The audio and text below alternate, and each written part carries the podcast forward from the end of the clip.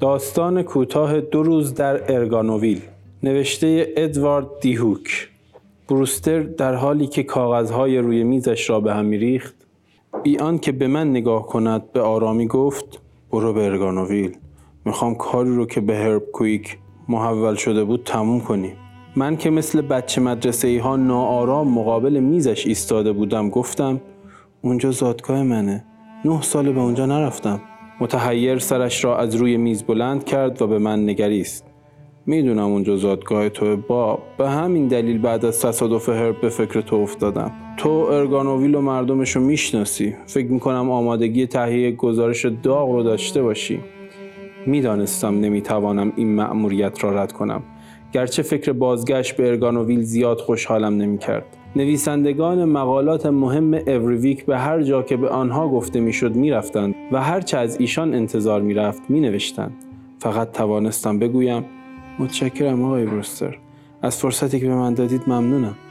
بسیار خوب. از جزئیات با خبری. هفته پیش هرب کویک برای مصاحبه با کشیش فنکریک همون کسی که ادعا می‌کنه سرود مذهبی توماس اکویناس رو پیدا کرده به اونجا رفت. به دلایلی هرب پرید جلوی یک قطار و خودش رو به کشتن داد.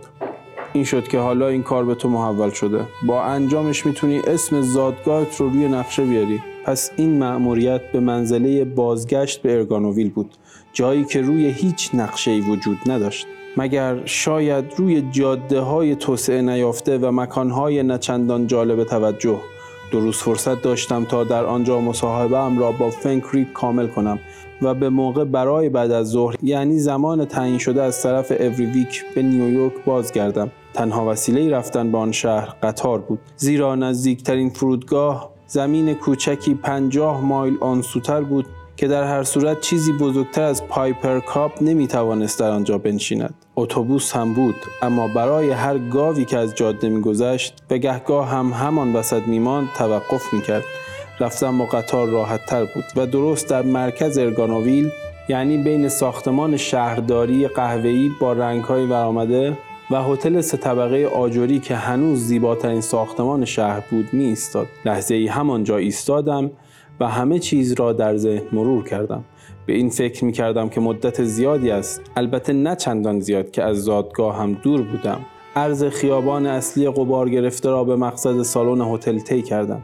کارمند پشت میز که مرد کوچک اندام چروکیده ای از عصر گذشته بود مدتی طولانی به امضای من خیره شد. رابرت پاین. این اسم برام آشناست بله؟ شما اهل نیویورکید ها؟ بله. این اسم رو از جایی به خاطر دارم. شماره اتاقم چنده؟ آه 17 یه طبقه بالاتر. ممنون. مرد از پشت سرم گفت چند وقت میمونید؟ دو شب. صبح شنبه حرکت می‌کنم. از پله ها که به راهروی تیر رنگی که هنوز به خاطر داشتم ختم شد بالا رفتم و اتاق را بی هیچ مشکلی پیدا کردم. اتاقهایی مثل آن از قبل برایم آشنا بودند. از زمانی که ترجیح دادم خماری صبحگاهی بعد از مشروب را در همین هتل بگذرانم اما با خانواده روبرو نشوم. کاغذ دیواری در بعضی جاها کنده و آویزان شده بود و سوراخی در دیوار بالای تختم به چشم می‌خورد. آنجا درست مانند خود شهر همچون نجوایی آرام و نه چون قریبی بلند رو به ویرانی می‌رفت. پیراهن تمیزی به تن کردم و پایین رفتم تا چیزی بخورم. پایین ساختمان پیشخان نهارخوری قرار داشت که در گذشته بار بود. از کسی که پشت پیشخان بود پرسیدم چه بلایی سر تاینی اومده؟ کی؟ تاینی. قبلا اینجا بار داشت. این موضوع مال 7 8 سال پیشه. شما تا حالا کجا بودید آقا؟ اینجا نبودم. تاینی حالا صاحب پمپ بنزینی تو خیابون سامیته. اما پلیسا اونو بستن. چرا؟ کران و روزنامهش اون مدام فریاد سر می‌داد که تاینی به بچه های زیر سن قانونی بنزین میفروشه. تا اینکه بالاخره پلیسا وارد عمل شدن. کران چطوره؟ میشناختمش. مرد پشت پیشخان شانه هایش را بالا انداخت و یک لکه چربی را پاک کرد و گفت اون حالا متأهله. با نانسی وگمن ازدواج کرده. شنیدم. فکر کردم دلم نمی‌خواهد درباره نانسی وگمن حرف بزنم. حتی پس از گذشت نه سال ساندویچ و قهوه ام را خوردم و دیگر چیزی نپرسیدم. تنها تاکسی شهر را که آن سوی خیابان توقف کرده بود دیدم و به راننده خوابالود آن یک دلار دادم تا مرا چهار بلوک ساختمانی آن طرفتر به منزل دکتر فنکریک ببرد. منزل زیبایی بود. خانه معمول کشیش دهکده بود با ایوانی بیرون زده و مملو از تزئینات و همان بوی کهنگی که می‌شد به کلیسا ربط داد. روی ایوان ایستادم و کوشیدم به خاطر آورم که آیا هرگز در جوانی فنکریک را دیدم یا خیر. بله در باز و مرد کوچک اندام در لباس خاکستری کشیشی نمایان شد. اگر ریش داشت می‌شد او را با پاپانوئل اشتباه گرفت اما او ریش نداشت و در هر حال فصل هم فصل مناسبی نبود. رابرت پاین از اوریویک هستم قربان. فکر کنم سردبیرم تلفنی به شما گفته که میام. بله بله شما مثل اون یکی برای مصاحبه اومدید تصادف وحشتناکی بود اما حقیقتا انتظار نداشتم اینقدر زود بیاید در توری را برایم باز کرد و خشخش کنان به جمع آوری روزنامه ها و مجلات پراکنده در اتاق پرداخت. ماری اون خبرنگار نیویورکی اومده زن جذابی را که هنوز چل سالش نشده بود نزدیک ما کشاند.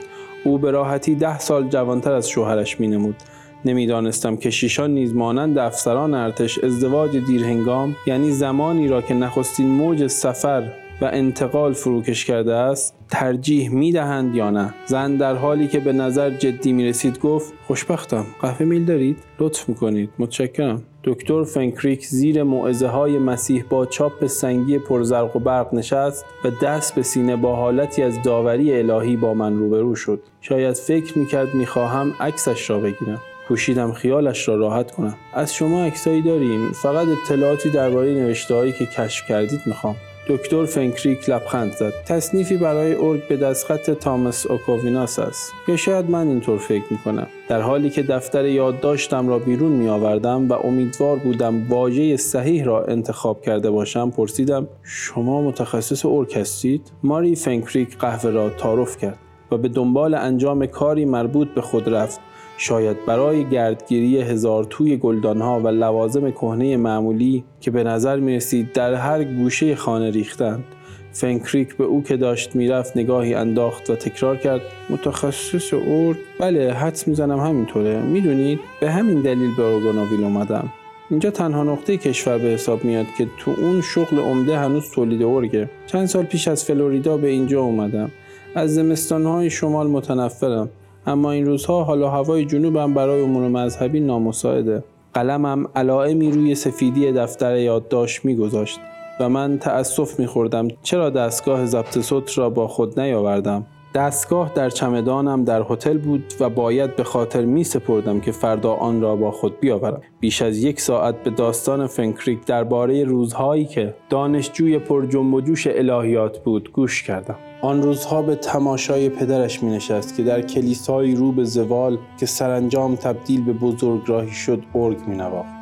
از درگیری های اولیه و سفرش به اروپا در پی تصنیف های گم شده اورک شنیده و بعد جستجو در صومعه های قدیمی شکست های بیشمار و فقط چند موفقیت اندک که وی را به جستجو ترغیب می کرد. سپس مرا به طبقه بالا برد. به خلوتگاهی که به نظر می رسید روزگاری اتاق خوابی اضافی بود. یادداشت تا اسناد و دستنوشته هایی روبرویم قرار داشت که به نظر می رسید از گاف صندوقی که احتمالاً به قدمت محتویاتش بود درآمده باشند. ده دقیقه هم به شنیدن شرح جزئیات درباره سرودهای گرگوری و به دنبالش کلی اطلاعات در مورد اورگ گذشت. فنکریک در حالی که دستانش را طوری حرکت می‌داد که انگار دارد وعظ می کند گفت احتمالا آواز خود پن هم سرآغازش بود. در واقع حدود 200 سال پیش از میلاد مسیح از هایدرولوس یا ارگ آبی استفاده می شده اعتراف کردم که جالبه. همیشه فکر می کردم ارگ در دوره رونسانس اختراع شده.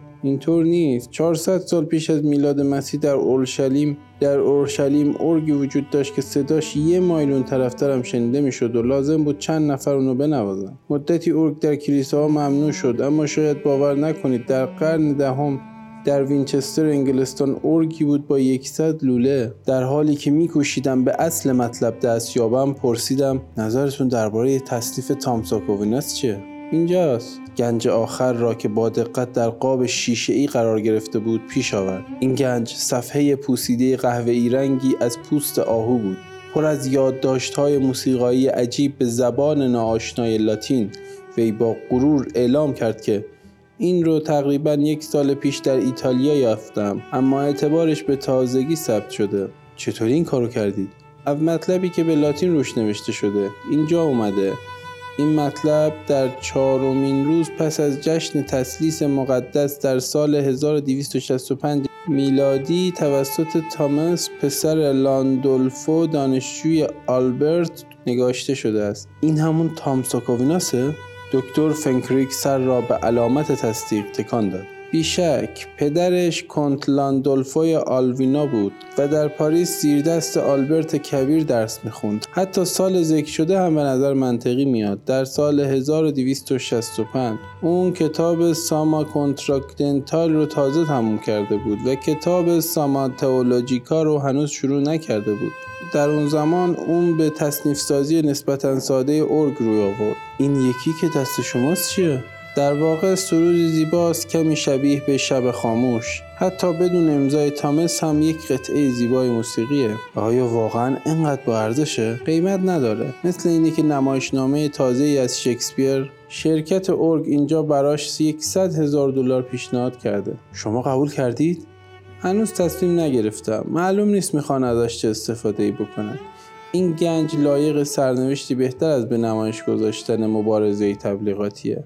آیا نگه داشتنش تو این صندوق قدیم عاقلانه است کشیش با نوعی نگرانی ناشی از علاقه به قاب شیشه ای ضربه ای زد. دوست ندارم ازش جداشم حالا با تمام این تبلیغات فکر می‌کنم باید توی یک گاف صندوق نگهش دارم. بهترین کار همینه. خیلی ها برای چنین چیزی دست به جنایت می‌زنن. آن وقت به دلایلی فکری ناخواسته و وحشتناک به ذهنم خطور کرد. آیا هرب کویک قبل از مرگش این رو دیده بود؟ فنکریک پیش از پاسخ کمی فکر کرد. بله. در واقع اون شب پیش از اون که با قطار تصادف کنه از اینجا خارج شده بود. چطور چنین چیزی پیش اومد؟ مردم که جلوی قطار راه نمیرن. فنکریک سینش را صاف کرد. ترجیح میدم در این مورد حرف نزنم. سوال دیگه ای دارید؟ او این پرسش را وقتی که مشغول گذاشتن گنجهایش در صندوق قدیمی بود و از روی شانه به من نگاه می‌کرد پرسید. امروز خیر. اما شاید فردا ضبط صوتم رو بیارم. حتی شاید بتونم به کلیسای شما برم و این صدا رو ضبط کنیم. فنکریک با سر پیشنهادم را تایید کرد و لبخندی بی تکلف به صورتش بازگشت. حتما خوشحال میشم این سرود رو براتون بنوازم. به طبقه بالا رفتم و با ماری فنکریک خداحافظی کردم.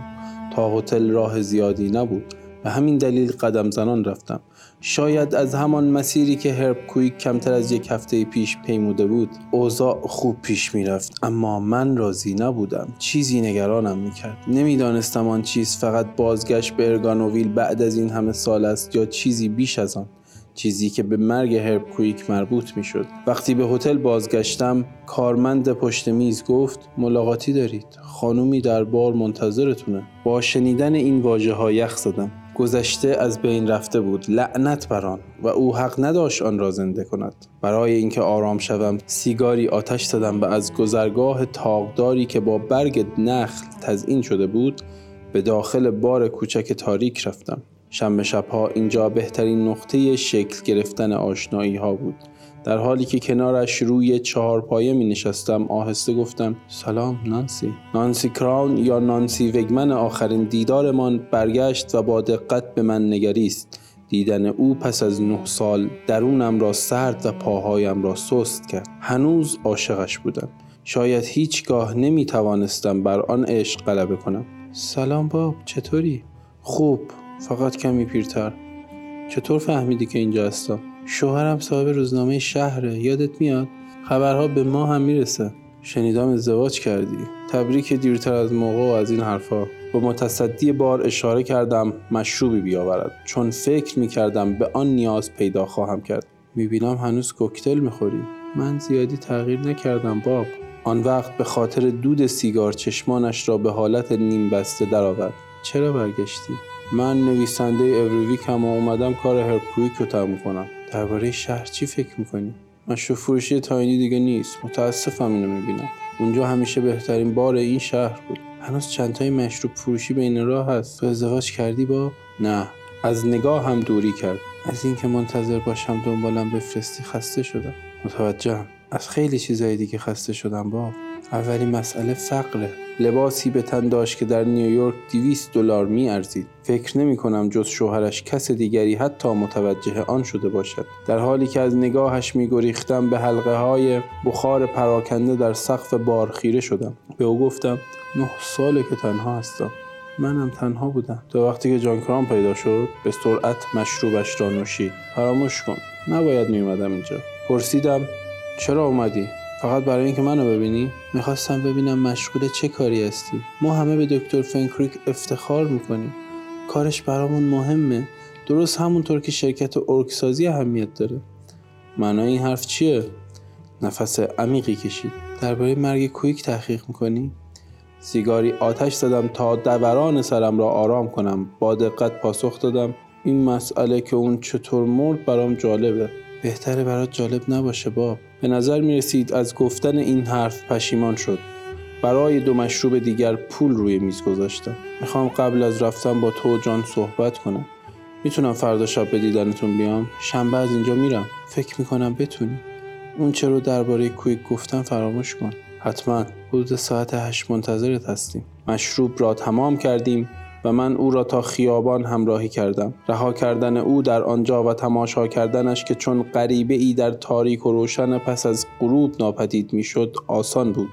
بعد از نه سال شاید او یک غریبه بود. کتابخانه هنوز باز بود. روزنامه جان کراولی را که از مرگ تصادفی هرب کویک خبر می‌داد بیرون کشیدم. ظاهرا حادثه در راه برگشت از خانه فنکریک به هتل روی داده بود.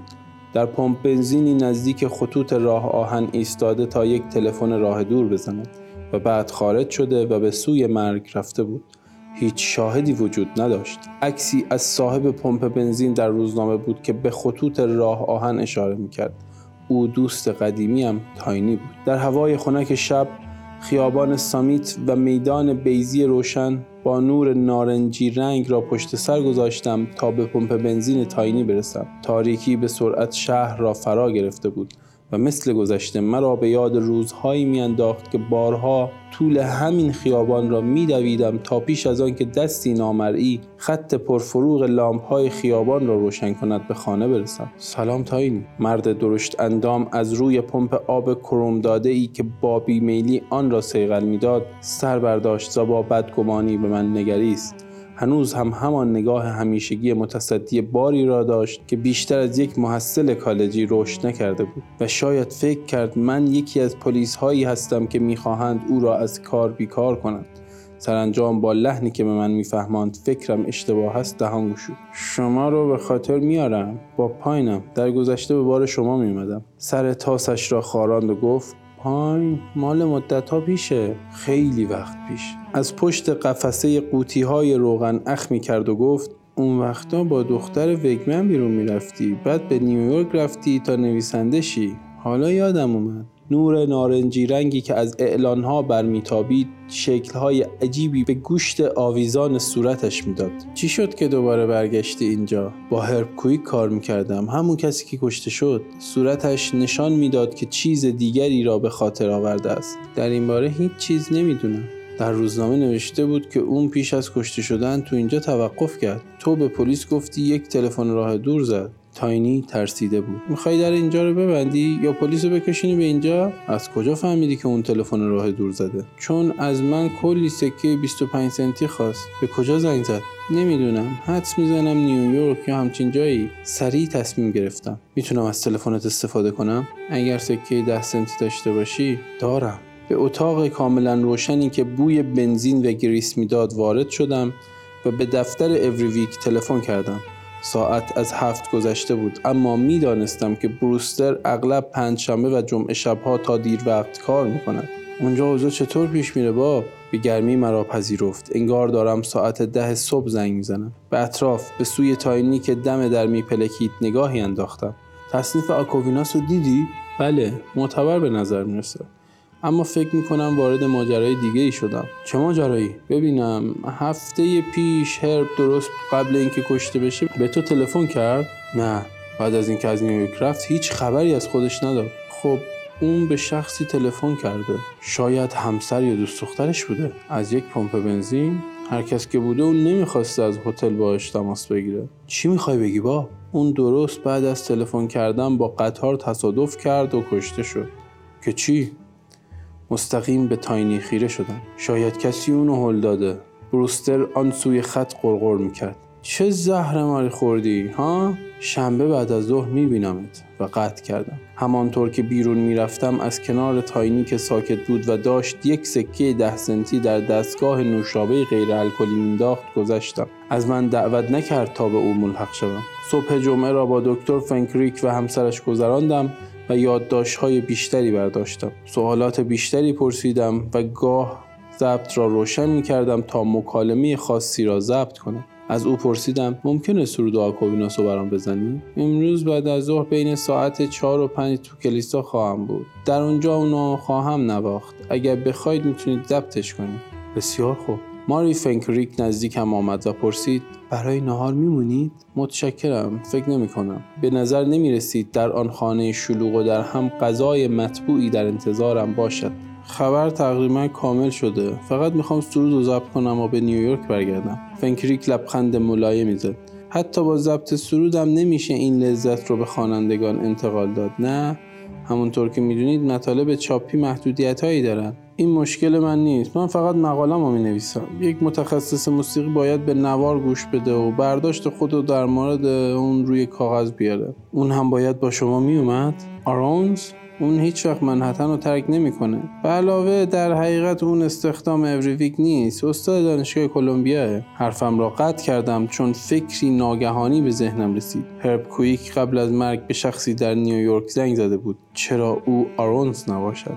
فنکریک پرسید. موضوع چیه؟ هیچی. همین الان چیزی به خاطرم اومد که باید در موردش تحقیق کنم. باید همین الان برم. ساعت چهار به کلیسا میایید بله. برای ماری فنکریک سر فرود آوردم و خارج شدم. از خیابان آفتاب گرفته به آهستگی با یک چمدان و ضبط صوت که همچنان که به تلفن هرب میاندیشیدم به پایم ضربه می‌زد گذشتم. آرونز هرچه بیشتر در این مورد فکر می‌کردم بیشتر مطمئن می‌شدم که هرب کویک از پمپ بنزین تاینی به پروفسور آرونز زنگ زده بود. او از پمپ بنزین و نه هتل به او تلفن کرده بود. و چرا؟ به دانشگاه کلمبیا زنگ زدم و خواستم با آرونز صحبت کنم.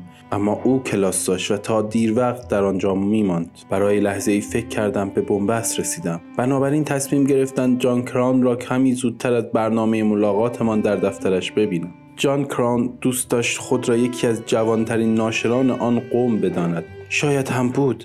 هارولد ارگانوویل که به تازگی موفقیت چاپ روزانه را به دست آورده بود هرگز جایزه ای نمی برد و پول کلانی در نمی آورد اما در شهری به اندازه ارگانوویل کلامش مثل قانون و ناشرش همچون خدا می نمود. در گذشته زمانی که پدرش هنوز زنده بود و روزنامه را می گرداند با وی آشنایی مختصری داشتم. آن روزها از او خوشم نمی آمد و حالا نیز او را بیشتر از آن موقع دوست نداشتم. به جای سلام گفت فکر می کنم نانسی گفت شما امشب به خونه من میای به چشمان آبی کمرنگش خیره شدم و چانه مربع شکل و صورت جوان شوهر نانسی را دیدم. گفتم می‌خواستم پیش از اون دیدار با شما صحبت کنم.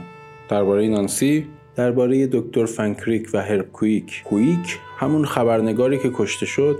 درسته. در مورد اون اتفاق متاسفم. نظر شما درباره فنکریک چیه؟ نظر من معتقدم که اون می‌خواد ارگانووی رو وارد نقشه کنه. این موضوع اونقدر برای شما مهمه؟ برای تمام شهر مهمه. شرکت ارگ هنوز بزرگترین کارفرمای ما به حساب میاد. و شما صاحب بخشی از اون هستید؟ از روی بیمیلی نگاهی به من انداخت. این یک راز نیست. چند سال در نیویورک بودید و فکر می‌کنید زرنگید؟ نه. چرا برگشتید؟ همون پاسخی رو که انتظار دارید میدم. تا نانسی رو فریب بدم. حالا خوشحال شدید؟ چشمان رنگ پریدهش چون یخ بودن. بهتره برید. بلند شدم و به طرف در رفتم. دعوت امشب هنوز پاورجاست که شما به همراهی من و اون اعتماد ندارید؟ رویش را از من برگرداند. زیر لب آهسته گفت دعوت هنوز پاورجاست مطمئنم اون دیگه علاقه به کسی مثل شما نداره. در را به روی آخرین واژهاش بستم و با آسانسور کوچک به خیابان رفتم. احساس خوبی داشتم و برای نخستین بار از اینکه در ارگانوویل بودم احساس تأسف نمی کردم 20 دقیقه تلفنی با آرون صحبت کردم که ارزشش را داشت. بله صدای بم و آشنای او به من اطمینان داد که شبی در هفته گذشته هرب کویک به او زنگ زده بود. او تا دو روز بعد درباره مرگ هرب چیزی نشنیده و هرگز این دو واقعه را در ذهن به هم ربط نداده بود. دلیلی وجود نداشت تا در مورد این تلفن به بروستر حرفی بزند. زیرا میاندیشید هرب آنقدر عمر خواهد کرد تا خود موضوع را به او بگوید. دوباره مکالمه ای را که با هرب کویک داشت و به خاطر میآورد مرور کردم و آن وقت یادداشتهایم را برایش خواندم تا مطمئن شوم هر دو راست است. از او تشکر کردم و گوشی را گذاشتم. سر راه هم در سالن انتظار هتل ایستادم و به کارمند پشت میز گفتم اگه می‌خواید به کران گزارش بدید باید بگم داشتم با پروفسور آرونز در دانشگاه کلمبیا حرف می‌زدم. نگاه بدی به من انداخت و پاسخی نداد درست چند دقیقه از ساعت چهار گذشته به کلیسای دکتر فنکریک رسیدم بدون نورهای بالای سر و شمع‌ها تاریک و دلتنگ کننده به نظر می آمد. اما صدای ارگ بزرگ از آن بالا به گوش می رسید و آنجا را با موج بالا رونده ارتعاشی دلپذیر گرم می کرد. ارگ در دستان دکتر فنکریک تقریبا موجودی زنده شده بود. مخلوقی مادی که ما زندگان فانی هرگز نمی توانستیم امید به وجود آوردن مشابهش را داشته باشیم. عصر بخیر آقای پایین. این واژگان را در حالی که صورتش را تنها حباب کوچک پشت ردیف مزراب ارگ روشن می کرد به زبان آورد. دارم تصنیف آکوویناس رو می‌زنم. چطوره؟ نمی‌دونم. گوش نمی‌دادم. چی؟ ممکنه یه لحظه به من گوش کنید؟ شما حتی ضبط صوتتون هم نیاوردید. تقریبا بلندتر از قررش ارگ فریاد میکشیدم. نه ممکنه دیگه نزنید. دستانش را از روی مزراب ارگ برداشت و دریچه ها و کلیدهای آن را تنظیم کرد. خبر بدی دارم. چه خبر بدی آقای پایین؟ با شخص صاحب نظری صحبت کردم. اون معتقد احتمال اینکه تاماس آکوویناس چنین چیزی نوشته باشه وجود نداره. اوه صورتش زیر آن نور ناپیدا بود. و من نمی توانستم بفهمم عکس عملش چیست. طبق اون نوشته که منبع و سند شماست این قطعه در چهارمین روز از جشن تسلیس مقدس یعنی چهار روز بعد از یک شنبه تسلیس نوشته شده. در سالنگاری کلیسای کاتولیک تا همین اواخر اون پنجشنبه جشن اشای ربانی بود. انتظار من که این خبر او را تکان دهد یا خرد کند بیهوده بود. وی بی حرکت و غرق در اندیشه نشست. رو به من کرد و پرسید در هر صورت خبر رو می نویسید سرود بسیار زیباییه. در آن لحظه دریافتم که این اطلاعات هرگز او را شگفت زده نمی کند او در طول این مدت می دانست که این موضوع صحت ندارد. در تمام این مدت این را می دانست و هرب کویک هم آن را دریافته بود. چند ساعت بعد در اتاق نشیمن کراون نشسته بودم. مشروب می نوشیدم و بسیار به خود مطمئن بودم. نانسی آنجا بود. مانند همیشه بیپروا و زیبا. پیراهن آزاد براقی به تن داشت که بیشتر به درد ساتن پلیس می‌خورد. تا ارگاناویلی های دور از تمدن او کشیده و با شکوه کنار صندلی شوهرش ایستاده و دست اطمینان بخشش را بر شانه او گذاشته بود. اینک من دشمنی بیش نبودم اما اهمیت خاصی به آن نمی‌دادم. با آنها گفتم خبر دروغه و از تأثیر واژگانم لذت بردم. در حالی که اخم در پیشانی کراون عمیقتر می‌شد گفت حرفتو تکرار کن. گفتم خبر مربوط به اکویناس دروغه و تو اینو می‌دونی. همینطور فنکریک امروز بعد از ظهر با اون صحبت کردم. جان کراون بلند شد. فکر می‌کنی دکتر فنکریک شیاده؟ گاهی اوقات وقتی انسان بیشتر از زندگیش رو وقف چیزی کرد دلش نمی‌خواد به اون چه که کاملا روشنه اعتراف کنه. فنکریک بیش از حد خودش رو به دست اعتقاداتش سپرده. اگه بخوای می‌تونی اونو شیاد بنامی. اما مقصر احتمالا راهبیه که در قرن چهارم زندگی می‌کرده. نانسی پرسید پس دیگه خبر رو برای اوریویک نمی‌نویسی؟ داستان رو می نویسم اما درباره هرب کویک که این حقه رو کشف کرد و با آگاهی از اون کشته شد.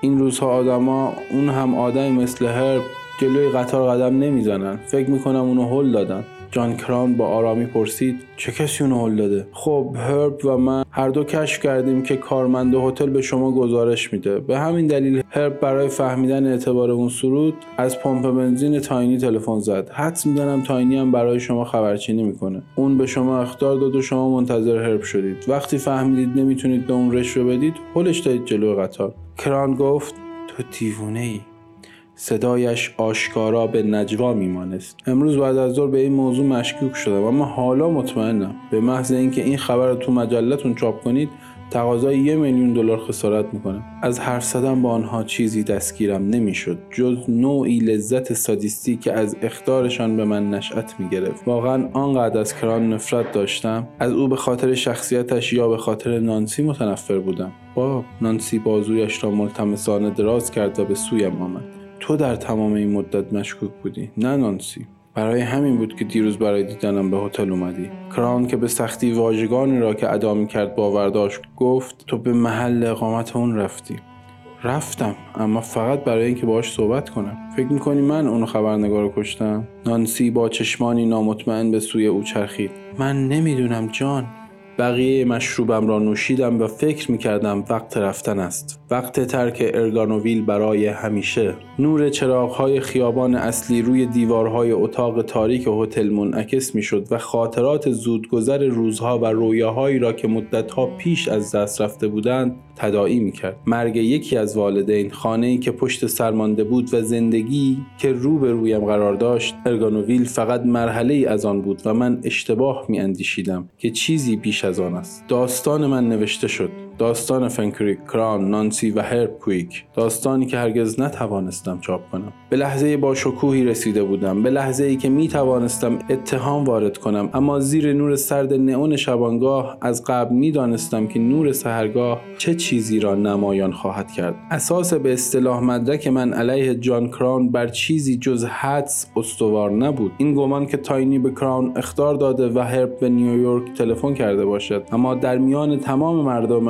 ارگانوویل احتمال آنکه تاینی در خدمت کران باشد کمتر از همه بود. مطمئنا او به مردی که روزنامهش بار وی را بسته و وادارش کرده پمپ بنزین باز کند علاقه ای نداشت. داستان من به اندازه اتهامم دروغ بود و هرگز چاپ نمی‌شد. تلفن کنار میز زنگ زد و صدای آشنای کارمند هتل را شنیدم. خانمی در اینجا منتظرتونه. اشاره ای در واژگانش وجود نداشت. تقریبا نیمه شب بود. بفرستش بالا. نانسی کران آمده بود تا برای آخرین بار یکدیگر را ببینیم. شاید می‌خواست جسمش را در مقابل حفظ شرافت شوهرش معامله کند. می‌توانستم به او بگویم کل ماجرا دروغ است. اینکه داستانی برای مجله Every Week در کار نخواهد بود. به هر حال مرگ هرب کویک تصادفی بیش نبود. اما می‌دانستم که در آغاز خاموش خواهم ماند. چون هنوز دوستش داشتم. او را می‌خواستم و نیازمندش بودم. ارگانوویل نه فقط نانسی. به همین دلیل به اینجا بازگشته بودم. در را پس از ضربه ای که به آن خورد باز کردم. اما نانسی نبود. زن دیگری بود. از یک زندگی دیگر ماری فنکریک. او کنار پنجره ایستاد سیگار کشید و حرف زد. حدود یک ساعت بدون وقفه زیر نور نئون چادر سینمایی که بالاخره بر صورت او خاموش شد صحبت کرد. در پایان گفت همش رو می‌دونستم. اما وقتی با مردی زندگی کردی وقتی اون مرد و کارش تمام زندگیت رو پر کردند رویای اون رویای تو هم خواهد شد. من هم درست مثل اون دست نوشته آکومیناس رو باور کردم.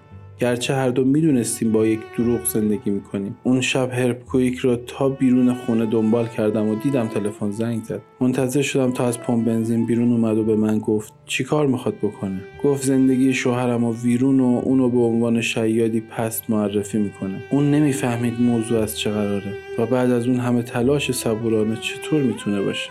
اون وقت اونو هل دادی جلوی قطار؟ قطار اومد و شاید اونو هل دادم اما الان به خاطر آوردنش سخته. در مورد اون چه باید به بروستر که در نیویورک منتظر بود می‌گفتم فکر کردم. درباره خیلی چیزها و بیشتر از همه ترک ارگانوویل در صبح روز بعد اندیشیدم و اینکه بازگشتی در کار نخواهد بود. برای ارتباط با ما آیدی صوفی آندرلاین کاپل را در اینستاگرام جستجو کنید.